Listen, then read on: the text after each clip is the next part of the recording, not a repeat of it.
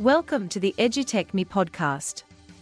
This episode is produced by Ben Newsome, Suzette Bailey, Carrie Benedet, and Jonathan Shack. And yes, I am an AI introducing each episode. This episode discusses the impact of AI on the finance industry. One speaker believes that AI can help speed up the process of reading and interpreting data, while another believes that AI can help with grunt work, such as fact checking. Both speakers agree that AI can be helpful in helping humans cope with the deluge of information they face in the finance industry. This content discusses the benefits of artificial intelligence in helping to make decisions, particularly in the stock market. It highlights the importance of understanding trends and being able to analyze information in order to make informed decisions. It also mentions the potential benefits of quantum computing in helping to make even better decisions.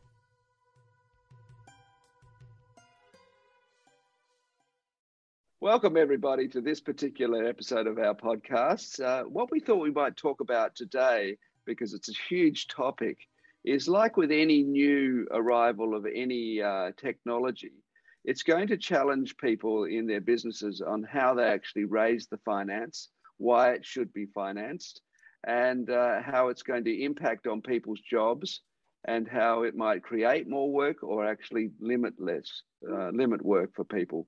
So it's going to be an evolving situation and it's a huge topic, but I'd be interested in other people's views.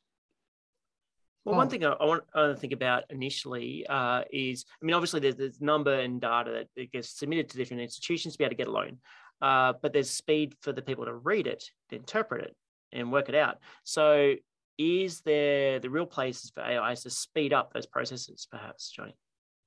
Well, I think that, that that'd be a fabulous idea mm. to actually get uh, a lot of the grunt work done by finance houses taken out of the system. I mean, I can just a personal example. Back in 1995, when Qantas floated, I ran the float for Qantas in Europe, and I had to know every line of the prospectus. Well, if I had an AI that could read it for me and distill it down into the most valid and sensible salient points, uh, I would have grabbed it but um, you know, at times humans have to know the whole thing. But if there's grunt work to get through, AI would provide a tremendous opportunity, I think. Do you know, Jonathan? I think that grunt work is what a lot of people who um, who don't have a great background in all the things that go to make up your, whatever it is you're doing with finance. I think that's um, that's where I'd like the AI to be most effective, helping me understand a whole lot of things, especially if you're in business especially if you're you're you know in charge of massive budgets. Uh, you're looking for for growth. Um, so yeah, I think that I think I like that word, the grunt, grunt work. So if AI can grunt do work. some of that, and I can be confident, I'd be confident that that grunt work is spot on. I think that would tick a couple of boxes. This is where it actually gets really interesting because us as humans, we are almost forcing either ourselves, our staff, our colleagues to actually almost work like robots and AIs these days and doing things um, like, as you said just then a few minutes ago, Jonathan, around knowing every line in that prospectus. And I think that's where AI gets really interesting and, and is able to help us with that grunt work. Mm. Um, and then us as humans, you know, we we are. Uh, well, AI is consistent uh, and great for uh, sort of but it's not particularly doesn't think outside the box particularly well but us as humans we're messy inconsistent but we're geniuses at what we do and taking it and being able to finesse it and, and extend on it and expand on it i think is um you know, is great so I think that generally in, in life, there's just this deluge of information that's falling on top of us all the time. And finance is no different. And uh, in fact, you know, the whole topic of employment is no different in that mm-hmm. context. And um, if we can come up with really creative, sensible, uh, intelligent filters to help us cope with that huge volume of, uh, of information, because there's you either try and cope with it or you just absent yourself. And I think both ends of that spectrum are, are dangerous. I kind of wonder. Uh, so just imagine we use AI to work out which prospectus is the best for an IPO. Uh, so who do I invest in? Being caught for that one. Oh, exactly. That's where I was going. Like, who's in charge? Uh, who, who's at fault when you, you, drop your money at the line, which is really when you really are backing someone, um, and it all goes pear shaped. Like, I mean, who, yeah, I know. What, what, what Ultimately, you still are because yeah, you're, you you're the one chosen.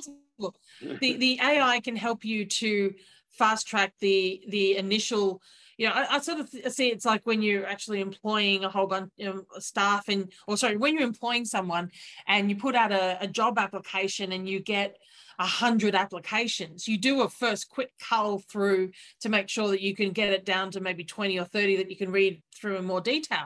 The same sort of thing with the IPOs. I'd be using the AI to actually cull through and get you know get rid of the the majority of them because then I can deep dive into the ones that I'm actually interested because ultimately I'm the buck still stops with me if mm-hmm. I am going to use this. Mm.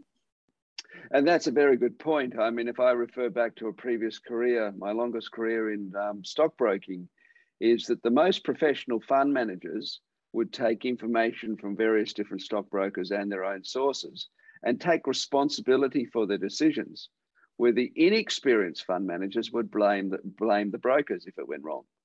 They would take full credit if it went right, but blame the brokers if it went wrong. Um, but the experienced fund managers knew it was their decision at the end of the day. Well, one thing that I think would be really useful for is, is honestly fact checking. Because I mean, I of think about all these reports that get produced. I mean, it's so easy to take people at face value and, and what they put out there in their marketing prospectuses and everything else. Is it real? Are the claims factual? Are they based in evidence? And that could be really, really powerful, I suspect, Carrie. Well, due diligence, isn't it? Is, not that what we're talking about here? Yeah. Exactly. Like, exactly. Yeah, yeah. And who, who to trust. So in this world where we get a lot of fake, uh, b- being able to look at what's real, what's not, um, I mean, the possibility there is that we actually do get, fa- we're, we're seduced by the fake information around making money, possibilities to to invest, all that's you know. Um, and remember the conversation when Bitcoin first came out. Um, you know, who's who's investing, who's not, who's made money, who hasn't. Um, I mean, to me, it's due diligence. So if there's a way for helping mugs like me, um, that'd be fantastic. And there are services like this already that are doing this, that are actually going through and analyzing trends. Because one thing AI is really good at is analyzing trends and and understanding the insights or providing, sorry, insights on trends that and which and validating information and things but ultimately you as the human still need to actually look at that information and say is this what you know is this relevant to me is it am i going to make a decision based on this information um so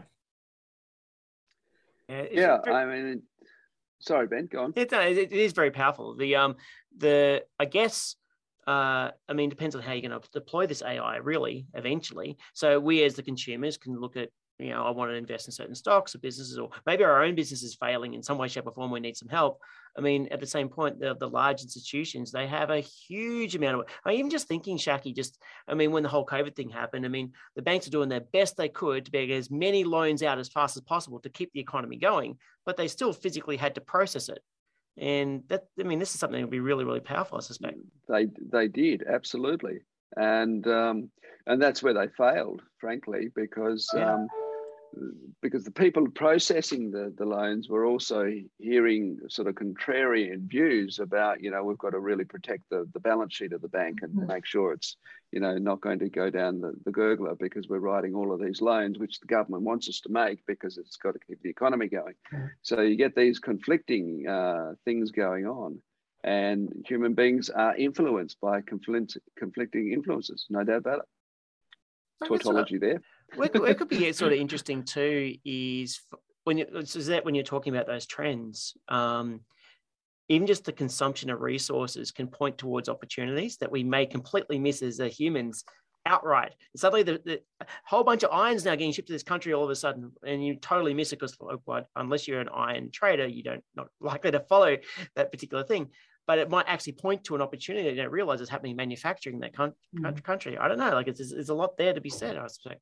Very much well, so. Whole... Going, going, through all of that so, information. So, yeah. is really important um, and you know it will give you those little nuggets that previously were not able to be uncovered very effectively because you, you didn't have enough information or you not enough people were looking. And i think somebody was talking about before about um, verifying information. It can also uh, essentially provide you uh, that oversight of with the numbers or something that a company gives you is it likely to be based on the you know the information you know and do scenario mapping and all that sort of thing.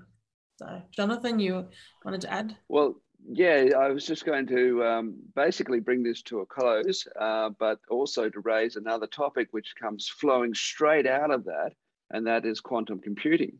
Because for the people who are coming up with quantum computing, are talking about trying to um, egalitarianize the world, as in share the wealth a bit more carefully, because it's going to do just that, what we've been talking about, handle all this huge amount of information and produce better results in the stock market whether it creates it in its own right by doing it, I don't know. Mm-hmm. But uh, yeah, but thank you very much for uh, for the comments there. I think that this is a topic that can run and run, and uh, we'll come back this is, to this another time. But please uh, share with us your views and view and news, and um, we'll see where we can take this further. Thanks very much, and bye for now. Bye. Thanks for listening to the Edgy Tech Me podcast. We hope you enjoyed this episode. Please subscribe to get notified about new episodes.